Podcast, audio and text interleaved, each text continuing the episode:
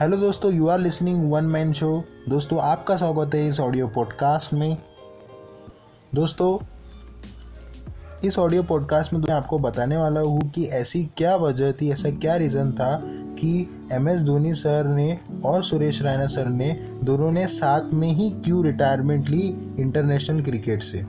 दोस्तों, इस 15 अगस्त को जो कि इंडिया का 74 इंडिपेंडेंस था, उस पर धोनी सर और सुरेश रैना सर ने आईसीसी से रिटायरमेंट लेके पूरे इंडियन क्रिकेटिंग फॉलोअर्स को, पूरे इंडियन क्रिकेट फैंस को शॉक कर दिया है। दोस्तों, सभी को ऐसा एक्सपेक्टेड था कि धोनी सर तो कभी भी रिटायरमेंट ले सकते, पर किसी ने ऐसा एक्सपेक्ट नहीं किया था कि सुरेश रैना भी उनके साथ उसी दिन पर रिटायरमेंट लेंगे। क्योंकि दोस्तों, उनकी तो एज अभी सिर्फ़ थर्टी थ्री ही है।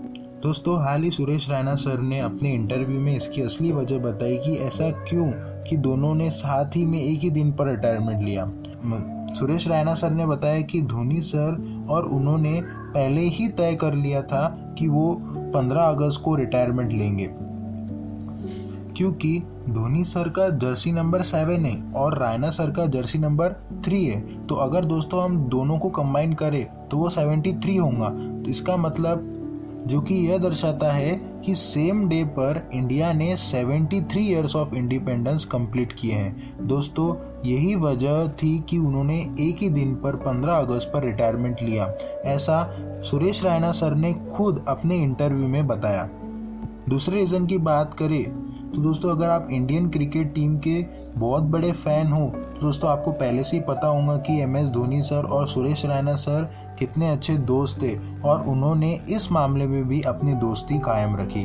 अगर हम करंट सिचुएशन की बात करें तो दोनों ही यार, एम एस धोनी और रैना सर, चेन्नई के आईपीएल 2020 प्रिपेटोरी कैंप में हैं, जहाँ 19 सितंबर को जो आईपीएल होने वाला है यूएई में उसकी तैयारी कर रहे हैं। दोस्तों, अगर आपको हमारा ये ऑडियो पॉडकास्ट अच्छा लगा हो तो प्लीज़ लाइक करें शेयर करें और ऐसे ही ट्रेंडिंग अपडेट्स पाने के लिए हमारे चैनल वन मैन शो को सब्सक्राइब करें। तो दोस्तों, चलिए फिर मिलते हैं नेक्स्ट ऑडियो पॉडकास्ट में। थैंक यू दोस्तों।